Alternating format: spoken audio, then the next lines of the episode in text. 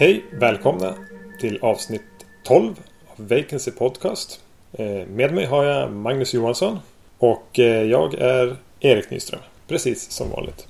Magnus, jag kan berätta för er, ringde mig i, i lördags när jag var på fest med nästan en desperat klang i rösten. Ja. Och, och, och undrade vilket, vilken version av pilotavsnittet på Twin Peaks han skulle se. Eh, Jag har nyligen sett serien själv nämligen så jag- föreslog originalavsnittet. Sen har jag inte hört någonting om hur det där gick. ja, precis. Nej, det var ju roligt. Eh, Vi hade ju in, eh, det var på DVDn, den här eh, guld ja, boxen så hade de, ja du kan välja mellan original och eh, internationell pilotavsnitt. Eh, och eh, eh, ja, så jag fick ju lite panik där. Nej, men eh, och, Det lät som att du hade panik. Ja, precis. Eh, Och det värsta var att sen när jag tryckte, då fick jag ett till val också. När jag hade lagt på, sagt bara, ja men vad bra. Då var okej, vill du se det med Log Lady Introduction eller inte? men det var lite lättare att svara på. Du skippade dem va? Eh, jo, i fortsättningen, jag såg faktiskt det här på, på pilotavsnittet. Men, Jag såg det på ett av, av avsnitten bara för att se vad det var. Jag tror inte det var på piloten men jag kändes inte riktigt som det tillförde så mycket. Nej. Och eh, det var ju inget man såg heller när man, när man såg serien på TV när, man, när den gick första svängen. Så inte vad jag kan minnas så sändes de i Sverige, de där introdu- introduction. nej, nej, jag eh, lurade med frugan med det där pilotavsnittet och vi håller på att se det just nu. Det är ju otroligt bra. Man vill som eh, åka dit och ta en kopp kaffe på något vis. Det Mm. känns som att eh, de har det godaste kaffet som finns där i Twin Peaks. Ja, jag, känner, alltså jag såg den om den då för någon gång i ordningen nu bara här tidigare i vår. Och jag känner verkligen att jag redan saknar serien. Mm. Det är väl, om du frågar mig, den bästa tv-serie som någonsin gjorts. Ja, ja, men det kan jag definitivt skriva under på. Absolut. Eh, och det var ju, det är ju skönt. att det inte bara är så här barn. Ja det, ja, det är ju nästan barndomsminnen. De starkaste minnen jag har av den var ju när jag såg serien Ja, när den gick i Sverige första vändan, vilket måste ha varit tidigt 90, då man var 12 kanske. Ja, precis. Satt uppe och var rädd, satt uppe och var extremt nyfiken och fångad av mysteriet. Jo, absolut. Nåväl, det var inte Twin Peaks vi... Nej, precis. Hur var det nu, Erik? Eh, Gick du på balen? Nej, var du Nähä. tvungen att ta upp det? Men du, hur ska du då kunna relatera till de här filmerna vi har sett? Jag har ingen aning, jag förstod ingenting. Nej. Nej, men eh, vi har sett eh, två stycken, eh, ja vad säger man, skolavslutningsfilmer egentligen. Ja, vi har sett eh, Prom Night från 1980 och Carrie från 1976. Båda filmerna har ju med en, den här avslutningsbalen som de har.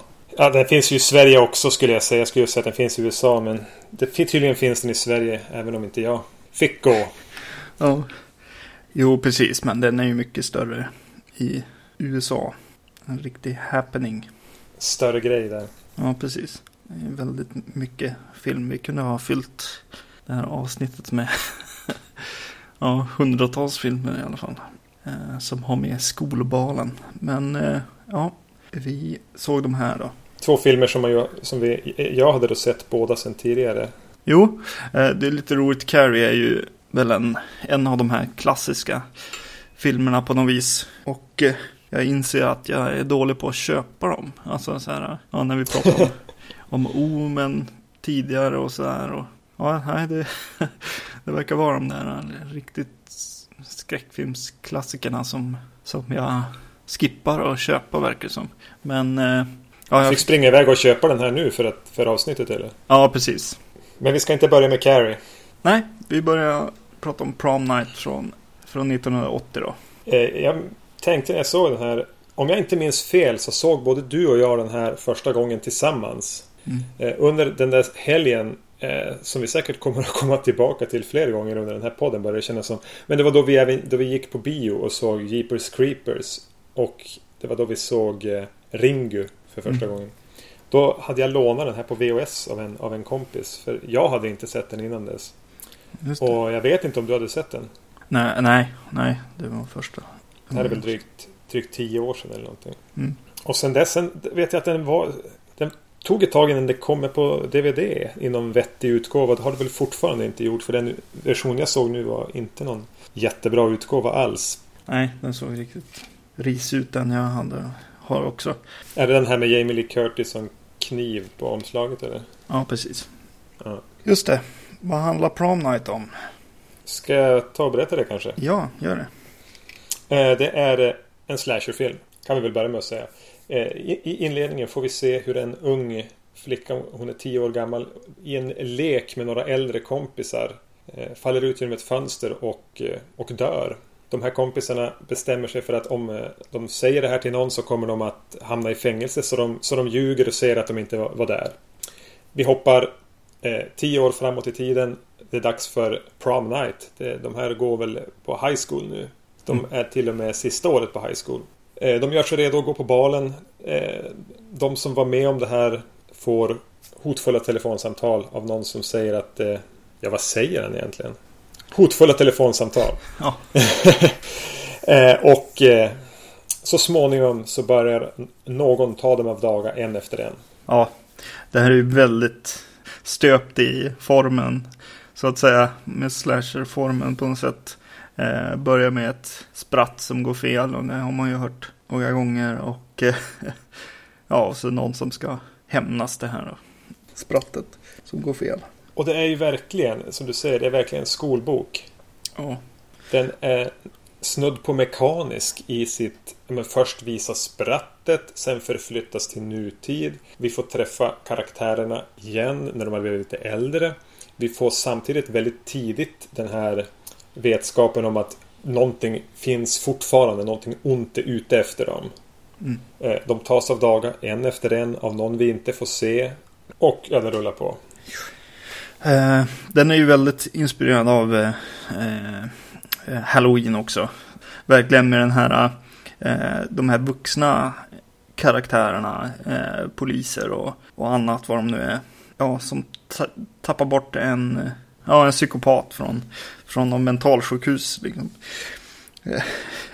Och så Jamie Lee Curtis då som springer runt där. Nej, de är ju väldigt inspirerade där. Ja, både den och Ja, det känns också som att det är några liksom som småplanerar ett spratt på balnatten också. Som, är, Mm. som, som får en att tänka på våran andra film som vi har sett. Eh, Carrie Ja. då. Och att det här sprattet är en liten, liten hämnd för någonting också är ju, är ju samma som i Carrie. Så filmerna är ju även sammankopplade där. Ja, precis. Man känner igen det om man, om man, ja, om man tänker på, ja, på 90-talet så känns det som att I know what you did last summer och ja, även Scream till viss del är väldigt inspirerade. Framförallt I know what you did last summer känns som att ja, de har sett, sett den här filmen. Eh, Men å andra sidan känns det ju som att den här filmen har sett alla sina eh, kompisar från tiden på något sätt. Ja, precis. Den, den, den här är ju ändå, om man, om man nu ska skilja ut den från Halloween och även eh, Fredag den 13 filmerna. Eller i alla fall Fredag den 13 uppföljarna. Så är den ju en, en Who Done It. Mm. Det, vem är det som är mördaren som kanske hämnas det här som hände för, för tio år sedan? Är det någon av dem vi har- lärt känna? Är det någon i gänget? Är det någon annan? Mm.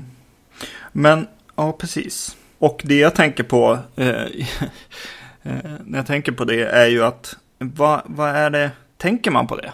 Alltså, eller säger, när man ser den här filmen, tänker man så här, oj, undrar vem som är mördaren? Eller blir man, ja, får man det så starkt liksom från halloween, liksom, eh, formen så att man inte ens tänker på att, ja, blir det mer en chock liksom mot slutet eller? Eh, Att det faktiskt visar sig vara någon vi har redan har träffat. Ja, precis. Ja, den, den såg ju ändå en del halvklumpiga eh, vad ska man säga, red herrings med att den här masken som mördaren använder dyker upp. Eh, och det, det kände, jag fick nästan intrycket av den här polisen som eh, utreder eller letar efter den här psykopaten att de eh, ger han ett halvt motiv att kanske vilja vara den som gör någonting. Att det känns som lite... Ja. Ja, nej det är svårt att avgöra riktigt nu känner jag när jag har sett den här ändå. Ja, jag vet inte, tre, tre det här kanske är fjärde gången jag ser den här filmen så att eh, jag var ganska säker på vem det var. Om jag ska säga så. Den lyckas ju inte riktigt eh, med, alltså den planterar ut de här små red herrings och den använder sig av eh, slasherfilmens alla eh, ja, regler väldigt, väldigt pliktskyldigt. Och tro. Men det, det fallerar lite grann på att den inte riktigt lyckas bygga upp någon spänning. Nej, precis. Tycker jag. Den är aldrig riktigt spännande. Det är några ganska långa utdragna sekvenser när någon gömmer sig för, för mördaren. Men de känns aldrig spännande. Eh, de är aldrig...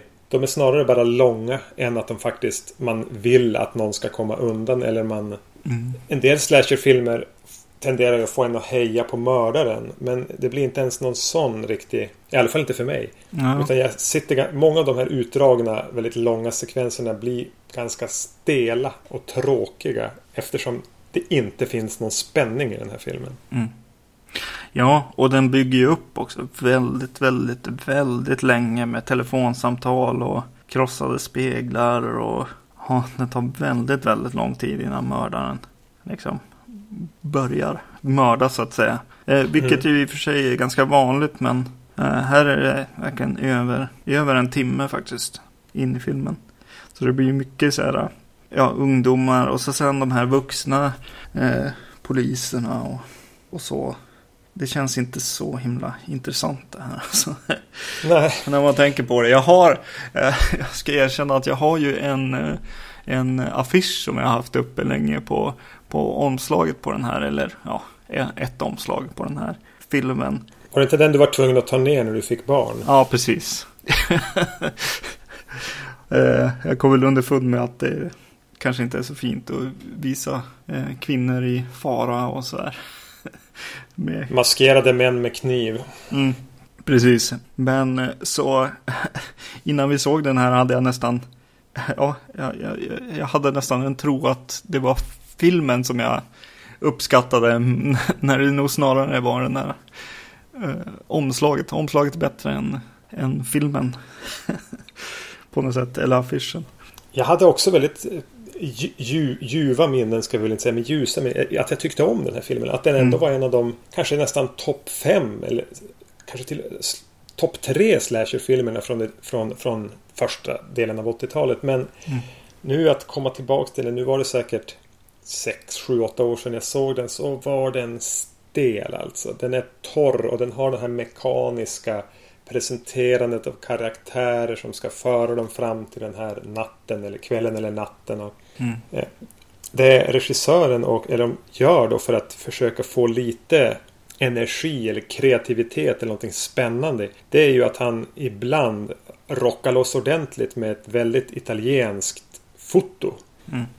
Kamera och klippning. De här samtalen kommer in så är det närbilder på telefonen och snabba klipp och en, mördaren står och ha en penna som han eh, eller hon slår med på en lista där, där namnen står och stryker och mm. väser i telefonen. Och det kommer även några bara enkla bilder som känns väldigt italienska. Ja, och även eh, jag tänkte på han eh, som har gjort den här Intruder, vad heter han? Eller de här... Eh, Sa Sam Raimi. Och eh, Tappert, eller vad han heter. Mm. Som ibland också eh, med så här, lägga någonting konstigt i förgrunden och visa någonting. Eh, filma igenom saker och så där. Bland annat mm. en bild från, från DJ-båset som över dansgolvet på i själva pramen här då i slutet. Ja, nej, det kändes som han försökte fixa lite grejer med fotot ja. Oh. Det blixtrar då och då med jämna mellanrum. Liksom som att nu är det dags för ett lite inspirerat foto. Ja, jag tyckte till och med, ja, jag tyckte det var lite roligt med det här dansnumret också som fick mig lite grann att tänka på när Napoleon Dynamite får sitt, gör sitt framträdande där. lite grann. Ja, de får ju dansa en hel del på, på balen här. Det är väldigt mycket disco. Ja, det är någon riktig sån här, eh, de ska, vad heter hon, Jamie Lee Curtis och hennes kille ska visa vad de går för på något sätt. Och mm. köra en riktig dans till någon låt också som, ja, där de sjunger prom night i ref, refrängen. Everything is alright. Eh, men jag, jag måste ändå säga att det coola, eller det bästa, ja, det bästa för mig är ändå mördaren. Jag, jag, jag, håller inte riktigt med där, utan jag tycker att den är ganska coolt designad och, eh, och framförallt det här att den är klumpig. Eller, ja, men ja. Jag skriver det, eh, jag skrev någonting om allt annat än en, än en mördare som alltid har kontroll på läget. För det har den här mördaren verkligen inte. Nej, precis. Han blir, han blir omkull. Eh, sparkad och, och springer och snubblar omkring liksom. Eh. Tappar ständigt bort sina offer och eh, ja, tvekar nästan vid flera tillfällen. Mm. Jag tänkte lite grann faktiskt på, eller ja, eh, jag ser lite av det i, i Scream, i första Scream framförallt. Att, mm. att den, eh, Ghostface där då, eller vad han nu ska heta. Eh, ja, är lite inspirerad av den här mördaren i det att han kan ta lite stryk och vara lite klumpig liksom. Och det är ju någonting i det. Alltså det är ju lite real, en realistisk touch ändå. Han beter mm. sig ungefär som man tänker att man själv skulle göra. Om man skulle få för sig att springa runt med en kniv eller en yxa och döda folk. I, ja, som, som man Att man vet inte riktigt när man ska. Och man kan nästan halka och. Uh, mycket sådana små grejer. Mm. Sen. Ja, den biten håller jag med om. Eh, och det finns en små toucher som det och jag tycker faktiskt alltså sista vad ska man säga showdownen mellan och det här tror jag inte är en så, så stor spoiler att den står mellan mördaren och eh, Jamie Lee Curtis. Mm. Jag tycker den är rätt bra. Den har också en realistisk, lite så här eh, råare, gritty, avdramatiserad eh, touch. Mm.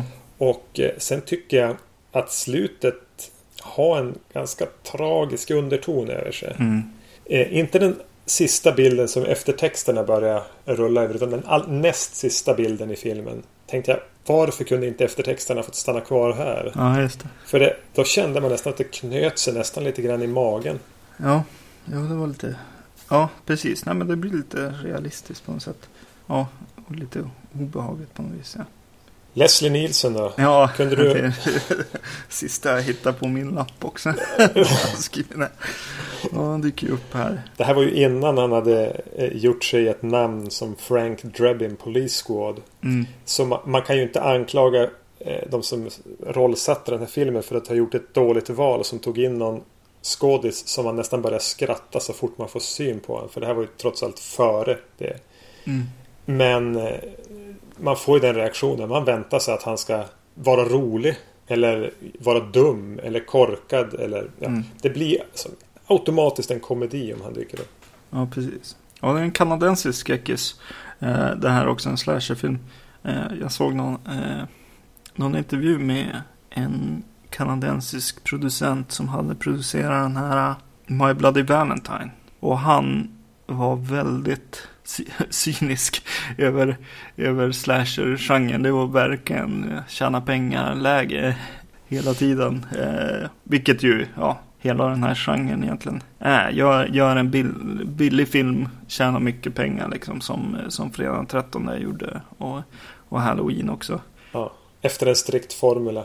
Ja, precis. Eh, så, på något sätt så tänker jag på honom mycket när jag ser den här filmen och tänker på så här, oj, där fick de eh, ja, de är i någon gammalt hus där, vad det nu är för någonting i, början.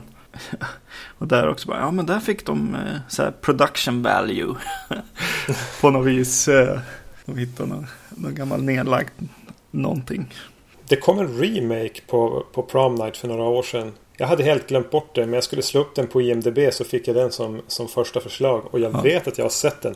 Men jag minns ingenting. Ja, det var den du var så arg på mig att jag hade sett tror jag. Var det den som jag sa, ser den inte vad än du gör. Precis, jag tror att Och så sa jag, se den och den filmen istället. Och sen gick du och köpte Prom Night Remake. Ja, just det. Du, du rekommenderar The Ruin, Ruins och... Ja, ja just det. Krokodilfilmen va? Ja, just det. Roga eller vad det nu Ja, jag sa de två, se dem. Ja. Nej, du går och köper Så var det. Ja, jag som sagt var helt glömt det. Men nu, nu minns jag den där. Ja. Hur du vägrade lyssna på mina goda råd. ja nej, men man tycker väl ofta att remakesen är, är sämre och i det här fallet så inser man ju att eh, originalet inte är så himla bra heller så att det sätter väl nivån egentligen på, på remaken där. Ja, det här var nog en slasherfilm jag hellre skulle ha haft kvar minnen av. Än Mm. att ha sett den och avslöja den som den ganska träiga slasher det ändå är. Mm. När, sist jag såg den här, då eh, såg jag den med, med min fru. Och eh, eh, då såg vi den här Prom Night och så såg vi, eh, vad heter han, Terror Train. Ja, Eh, också med Jamie Lee Curtis. Eh, en hel kväll. ja, precis. Och eh, hon sa att Terror Train var mycket, mycket, mycket bättre än den här. Och eh, ja, jag kan verkligen förstå vad hon menar. Ja, nu var det länge sedan jag såg Terror Train men jag kan nästan skriva under på det ändå. Jag har ett minne av att den var åtminstone spännande. Ja, precis. Och eh, lite annorlunda. Den här är ju inte annorlunda någonstans. Generisk var ordet. Mm, precis. Så det här var nog ingen bal man hade stannat kvar på. Nej. Och nu ska du göra en övergång till Carrie. Ja, hörde du min paus där? Skulle försöka... Men jag har ingen övergång. Så istället så ska vi nu prata om Carrie. Mm. Eh, just det. Och det är ju ja, Brian De Palma som gör en eh, Stephen King-roman. Historia. Mm. Roman. Stephen King roman. Ja, jag är så hans, dålig på hans verk. Det är hans första bok i alla fall. Den första och den blev en jättehit. Och den här kom i princip samma år eller året efter som boken hade kommit. Så det, Stephen King blev verkligen över natten. Han hade skrivit några noveller innan det. Men sen kom Carrie. Den blev en film. Filmen blev en jättesuccé. Boken var en jättesuccé. Jag har inte läst boken. Jag har läst det mesta eh, med Stephen King. Eller med av Stephen King. Och, men inte den här. Eh, min sambo har läst den alldeles nyligen. Eh, så vi såg filmen tillsammans så hon kunde åtminstone säga att den till eh, fyra femtedelar är väldigt, väldigt trogen boken. Okej. Men som sagt, Brian De Palma regisserar. Mm. Ja. Eh, vi kanske ska berätta vad den handlar om. Ja, precis. Ja, jag får väl försöka här då. Det handlar om en uh, ung tjej, eller som är väldigt, uh, en liten kuf. Uh, väldigt Eh, utstött kanske i skolan. Och eh, i hennes eh, hemmasituation är sån att hon bor tillsammans med sin mamma som är fanatisk kristen. Sen så ja, börjar väl de eleverna i skolan börjar väl en del börjar reta henne och medan en tjej får för sig att hennes kille ska bjuda den här Carrie då på balen och eh, andra elever börjar tänka på något spratt som de ska spela eh, henne där. Och ja, till saken hör ju också förstås att Carrie har några nya nyfunna krafter. Hon har någon sån här, vad heter det? Ska man kalla det för telekinesi? Ja, just det. Om det, om det nu är så man säger. Ja, som eh, visar sig när hon ja, blir arg eller helst vill. Liksom, hon kan flytta, flytta saker och, eh, med tankekraft. så det är väl den, den liksom övernaturliga delen av den. Eh, men mest så handlar det ju om att både gå i skolan och eh, kontakta med den här fantastiska mamman. Då. Och här kommer ju kopplingen till eh, Twin Peaks. Ja, precis. Eh, mamman här spelas av Piper Laurie. Eh, som ju spelar den här. Catherine Martell. Ja, just det. Eh, den elake kvinnan i serien på något sätt. Hon, hon känns i Twin Peaks som eh, såpoperornas eh, onda gamla. J.R. Ewing nästan. Ja, precis. Just det. Ja, det är mycket, mycket kändisar här. Eller som i alla fall blev kändisar. Tydligen så hade Brian, Brian De Palma och George Lucas satt i samma casting session. Och eh, castade de här, eh, säger de på extra materialet till den DVDn jag köpte här då. Brian De Palma fick helt enkelt de som George Lucas inte ville ha till Star Wars. Blev det väl egentligen. Ja. Piper Laurie var tänkt som Nej, nej, vissa av de här kanske. Obi-Wan Kenobi. Ja, precis. Nej då, men en, en intressant är ju alla vår, vår William Catt. Från eh, Titta han flyger och Titta vi spökar. Eh, Mm. Som eh, tydligen hade varit där för Luke Skywalker. Men fått den här rollen istället då. Hade han nödvändigtvis varit en dålig Luke Skywalker? Nej, nej det tror jag inte.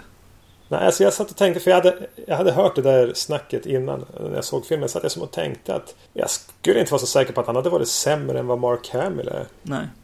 Så jag tänkte att den här egentligen borde ha hetat Titta vi leviterar eller någonting sånt. Men, ja, jag vet inte. Roligt med- eh, svensk eh, titelanvändning på något sätt. De sätter det till skådisarna på något vis. Eh, Mm. Eller gjorde. Som Goldie Hawn och Mel Brooks filmer. Eh, vad har du för relation till den här filmen? Har du sett den mycket tidigare? Nej, det har jag nog inte. Jag har nog sett den en endaste gång tror jag tidigare. Innan den här Ja. då. Och eh, Jag såg den nog ganska sent. För jag är likadan. Jag har sett den en gång. Och det var inte så jättelänge sedan heller. Det var en film jag såg i ganska vuxen ålder för första gången. En sån där klassiker som jag missade när jag var yngre. Ja, jag, jag blev helt eh, tagen kan jag säga av den här filmen den här gången. Faktiskt. Det är en fantastisk öppningsscen eller vad man ska, ja, eh, i duschen där. När hon, ja, både, vad ska man säga, både mentalt och, ja, vad ska man säga, fysiskt börjar liksom bli kvinna Mm. så att säga. Och eh, ja, hon får sin första mens där i, i, i duschen på, efter eh, träningen, eller vad heter det? Efter gym, Gympan. eh, på skolan. Och eh, ja, blir helt eh, chockad av det här och eh, försöker få hjälp av sina, sina kamrater. Men eh, de börjar bara reta henne. De har ju alla varit med om det här och förstår ju precis vad, vad det är hon har fått. Men i, med, med hennes uppväxt så, så har hon ju aldrig riktigt, så vet hon aldrig, vet hon inte riktigt vad det här är för någonting. Ja, den är otroligt bra. Tilläggas bara att hon är väldigt sen in i puberteten också. Hon är väl 16-17 här också. Ja, precis. Att, Ja, nej. Bara den scenen liksom summerar liksom alla konflikter i hela filmen på något sätt. Otroligt bra skrivet, filmat, reg- regisserat och så inte minst eh, skådespelat. Då. ja, Sissy Spacek är ju... När hon är den här kuvade, mobbade, extremt kufiska Carrie så är hon riktigt bra. Ja, otroligt bra. Eh, hon är, ja precis, jag tänkte på den här pojken i Låt den rätta komma in. Eh, på samma sätt som, som han är liksom perfekt castad så är Sissy Spacek här otroligt bra. Trots att hon var ganska gammal när hon gjorde den här. Hon var 25 eller 26. Men hon ser... Jag har inga problem att acceptera henne som 17. Nej, nej, nej. Jag vet inte om hon ser väldigt ung ut eller om hon är väldigt bra på att spela ung. Men just i de här... Ja, när hon ska vara utsatt. Mm. Så är hon riktigt, riktigt bra. Jag tänkte också på det här duschintrot. Det går liksom från ett så här ganska såsig musik. Alltså med stråkar och slow motion och nästan lite softat foto. Mm. Till att pang! Bli riktigt, riktigt jobbigt samtidigt. Lite dokumentärt också. Ja, lite skakigt och rått. Hon, hon är förtvivlad, hon är rädd. Alla skrattar åt honom, kastar tamponger på honom. Ja, redan där också. Ja, det är ju också allting finns ju i den där scenen. Hon, eh, hon gör ju, använder ju sina krafter också i den och släcker en lampa eller vad det är. Mm. eh, som, som spräcker en lampa liksom. Ja, det måste jag säga. Det minns jag inte att hon var så himla aktiv med sykrafterna. Höll på att säga. eh, och eh, redan ja, så, så tidigt eh, i filmen och så, så väldigt mycket. Eh, Jag trodde det var någonting som kom senare, men det, så var det alltså inte. Mm. Och, och efter den här scenen i duschen, alltså den sätter en jädra fart filmen.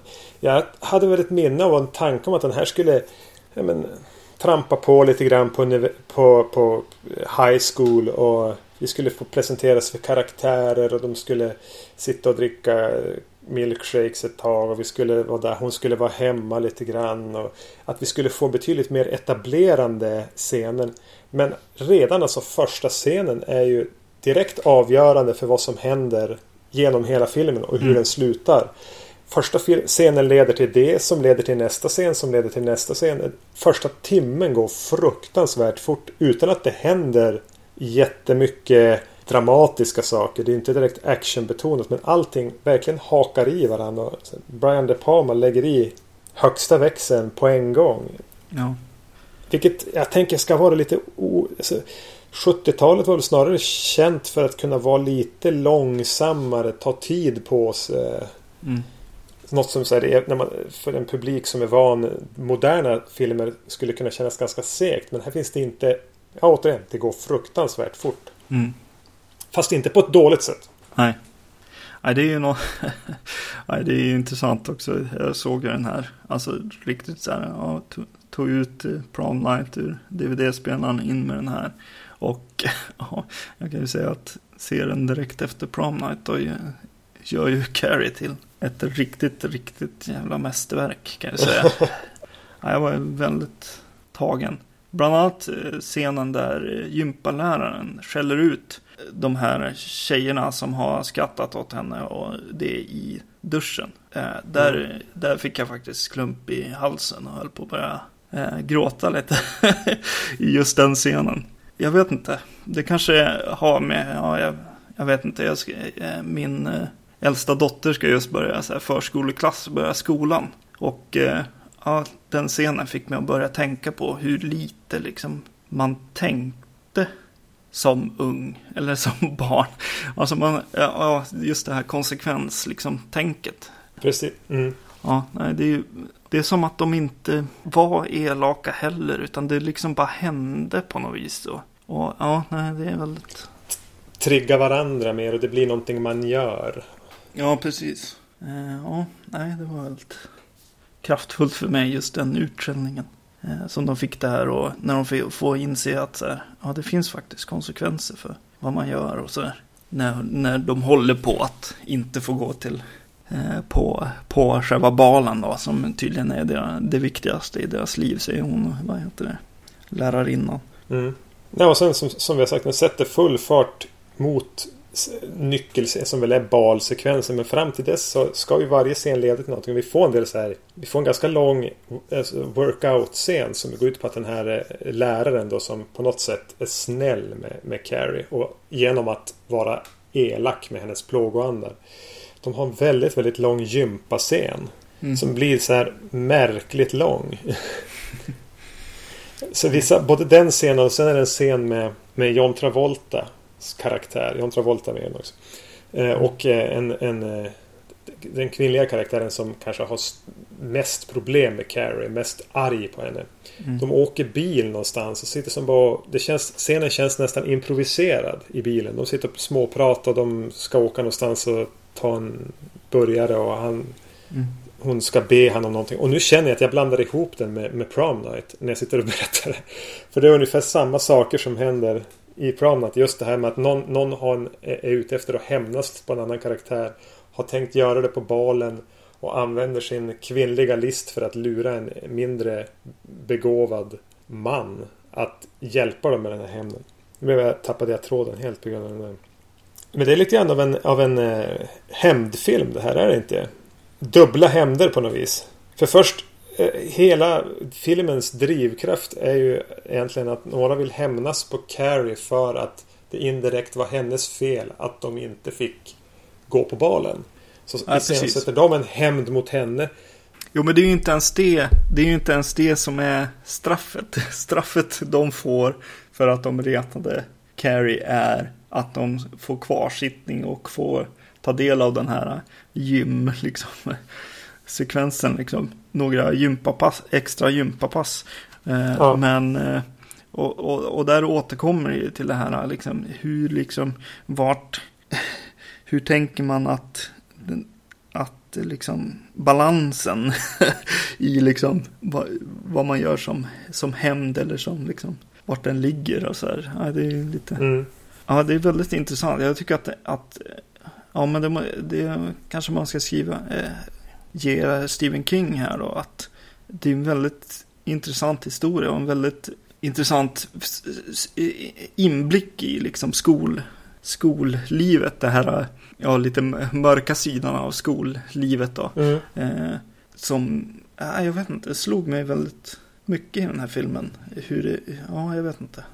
Man fick både minnen och eh, skräck inför när barnen ska börja skolan och, eh, och eh, även den här, ja, och så finns det ju en, en stor till aspekt då i den här mamman och, och uppfostran och hela den biten och, och hur, hur påverkar det Carries eh, liv och hennes liksom sociala kompetens och så vidare. Liksom. Den tar upp väldigt intressanta liksom. Jag kan säga så på en gång. Jag kom inte in i filmen på samma sätt som du gjorde i de här frågorna eller lagren. Utan jag, jag, jag, för mig blev den mer den här. Det är ju en jädra karamell till film alltså. Den är ju ganska lyxigt fotad med ett softat eh, filter nästan. Den ser nästan lite drömsk ut. Det är mm. extremt överdriven musik. Det är ganska överdrivna karaktärer, överdrivna scener. Som ändå fungerar. Det blir en väldigt Ja, det är, det, det är en karamell. Det är en mastig film på något vis. Rent visuellt och ytligt sett. Som är riktigt rolig att titta på. Ja, rent det visuella också. Vissa scener där de, ja, de, de arbetar ju verkligen med kameran liksom. Och eh, ja, eh, folk som är i nästan extrem eh, närbild på nära kameran liksom. Och, så, och så sen kan det vara folk som är i fokus längre bort också bakom dem. Och, ja, det är mycket sådana här tricks och kameragrejer som, som händer där också. Han var ju väldigt eh, Hitchcock-fixerad, eh, nästan osund Hitchcock-fixerad eh, Brian De Palma. Och jag tycker man känner igen lite grann sättet att klippa och fota känns eh, kanske inte nödvändigtvis Hitchcock men att det lutar sig ganska mycket tillbaks mot kanske 50-talets sätt att, att fota vissa scener. Mm. Ja, den här Hitchcock-grejen alltså.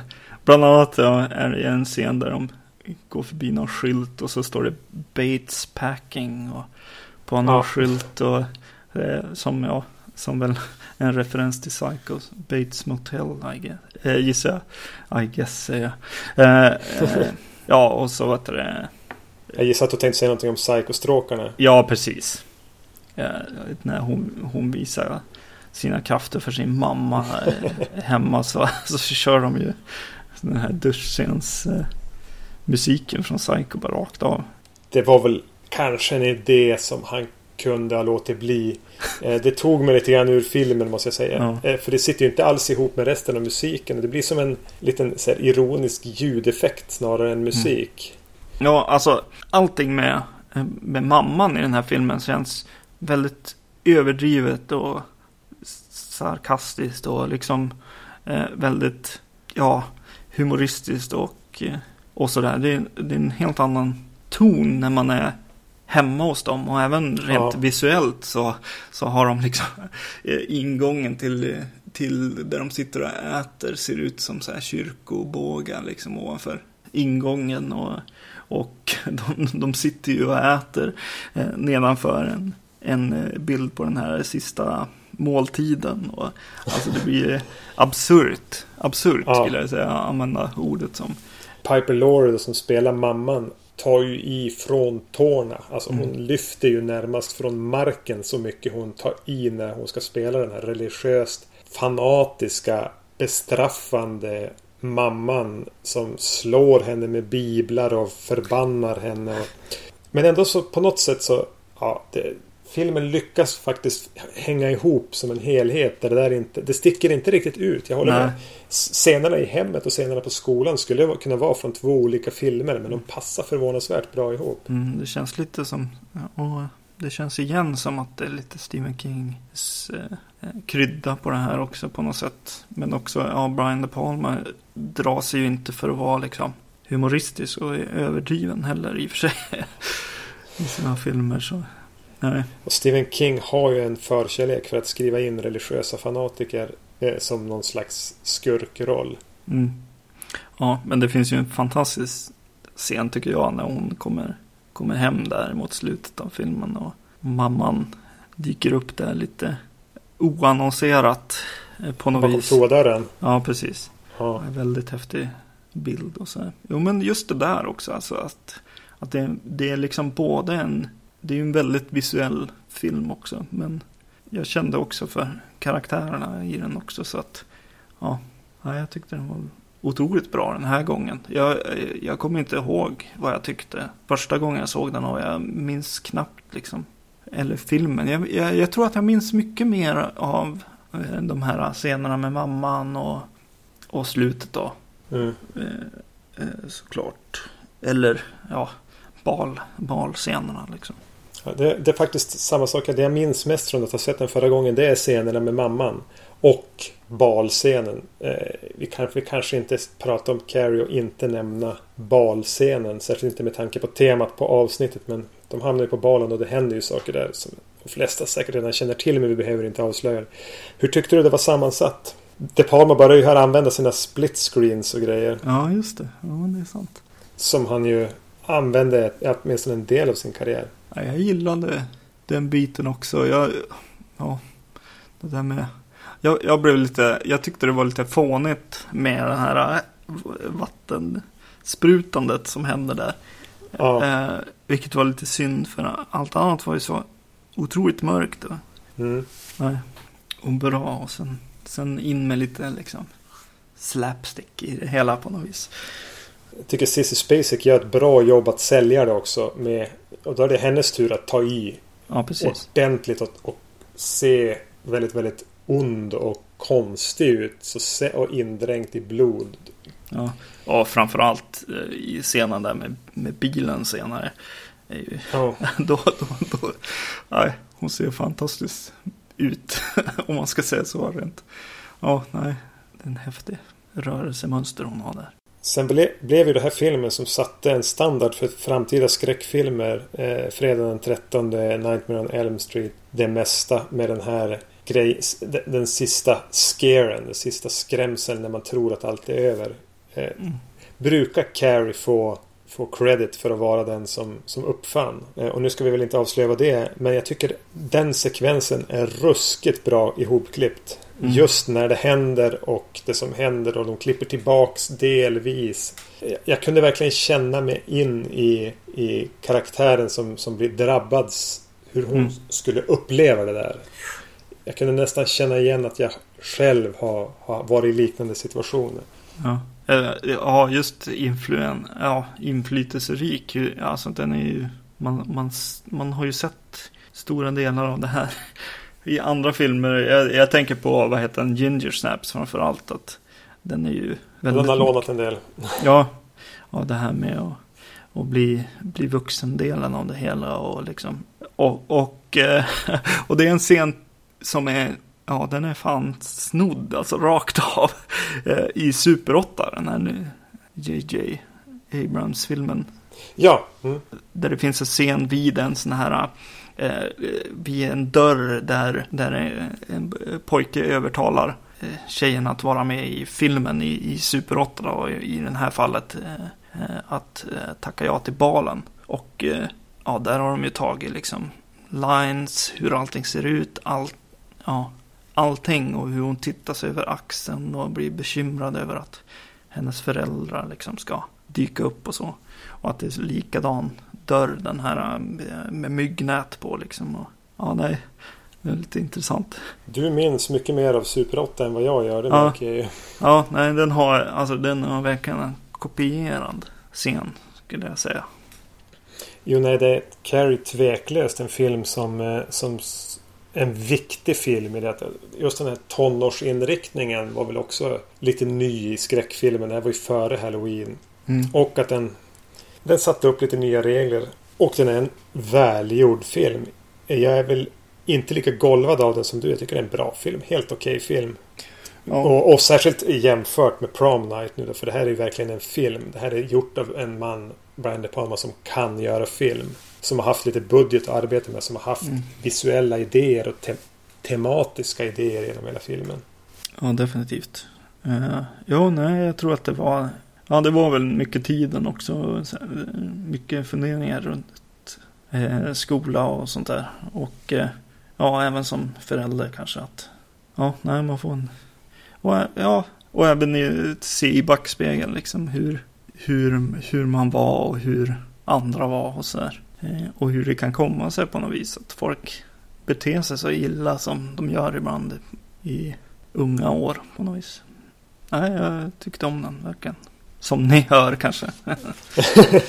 det kommer ju en remake även på den här nu såg jag. Återigen skulle knappa in den på IMDB. Fick förslag på en, en som kommer 2013. Jag vet inte om det är klart eller om det är något de ska göra eller om det bara är rykten. Men det enda jag not orkade notera var att Carrie kommer att spelas av eh, hon eh, från eh, Kick-Ass och Let Me In. Mm -hmm, det var så? Mm, ja, vilket ju spontant känns jättefel. Men ja. eh, vi kan ju... Den kommer förmodligen ändå aldrig att bli av. Har du sett, har du sett Carrie 2 förresten? Nej, det har jag inte sett tror jag. Den hade jag betydligt tydligare minnen av faktiskt när jag... Mellan det att jag såg Carrie och Carrie 2. Jag såg den på TV för några år sedan. Det är en uppföljare med en ny tjej med krafter som är lite utanför i skolan. Jag minns inte så mycket mer annat än att hon hade en tatuering som växte i, i takt med att hon använde sina krafter. Vad fan, det här känner jag igen. Att en karaktär här är med. En av de överlevande i Carrie är med i Carrie 2 bara för att dö en väldigt sno, snöplig död. och, och, men, men det jag minns mest från den det är att eh, en av sönerna från eh, Tool Time, eller vad det hette, Tummen mitt i handen. Tim Allens verktygsserie där. Han hade tre söner. Jag tror det var den äldsta av dem är de med som en, som en äldre tonåring. Får pungkulorna avskjutna med en harpun. Som sig bör. ja. ja, jag tror att det faktiskt kom någon tv-grej med hon, hon som spelar mig i, i den här filmen May. Uh, ja, det, också. Ja, det, hon känns som att hon skulle kunna spela Carrie. Betydligt mer än Hit Girl. Ja. ja. ja, vi får se. Det känns som att hon, ja, hon har ju prövats i den här uh, Let Me In. Känns det. Och var inte så bra där. Nej, hon kände som hon misslyckades. mm. där. Uh, ja, vi kanske ska börja avrunda. Mm. Ska vi säga någonting om att uh, vi kommer att ta ett litet sommaruppehåll. Ja, precis. Eh, jag ska åka upp till, ja, till, till dig egentligen då, till Skellefteå och eh, eh, lite runt. Så vi, jag kommer inte kunna lägga upp någon podcast, men vi kommer att jobba på det och spela in några stycken medan jag är där. Mm.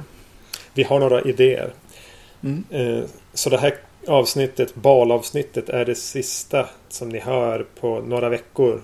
Men som mm. kompensation för det har vi väl nu lagt ut tre avsnitt med lite kortare intervall än vad vi vanligtvis brukar, bruk, brukar hålla. Så vi får hoppas att ni tycker det räcker under det här lilla uppehållet. Men vi är, kommer väl tillbaks i början av augusti någon gång kanske. Mm. Men och, och under tiden vill vi ha lite mail till podcast.vacancy.se eller bara det att ni besöker vår sida. Skriv en kommentar där. Gilla oss på Facebook. Och det är ju vacancy.se där också. Det var allt för den här gången. Ja. Hej hej. Hej då.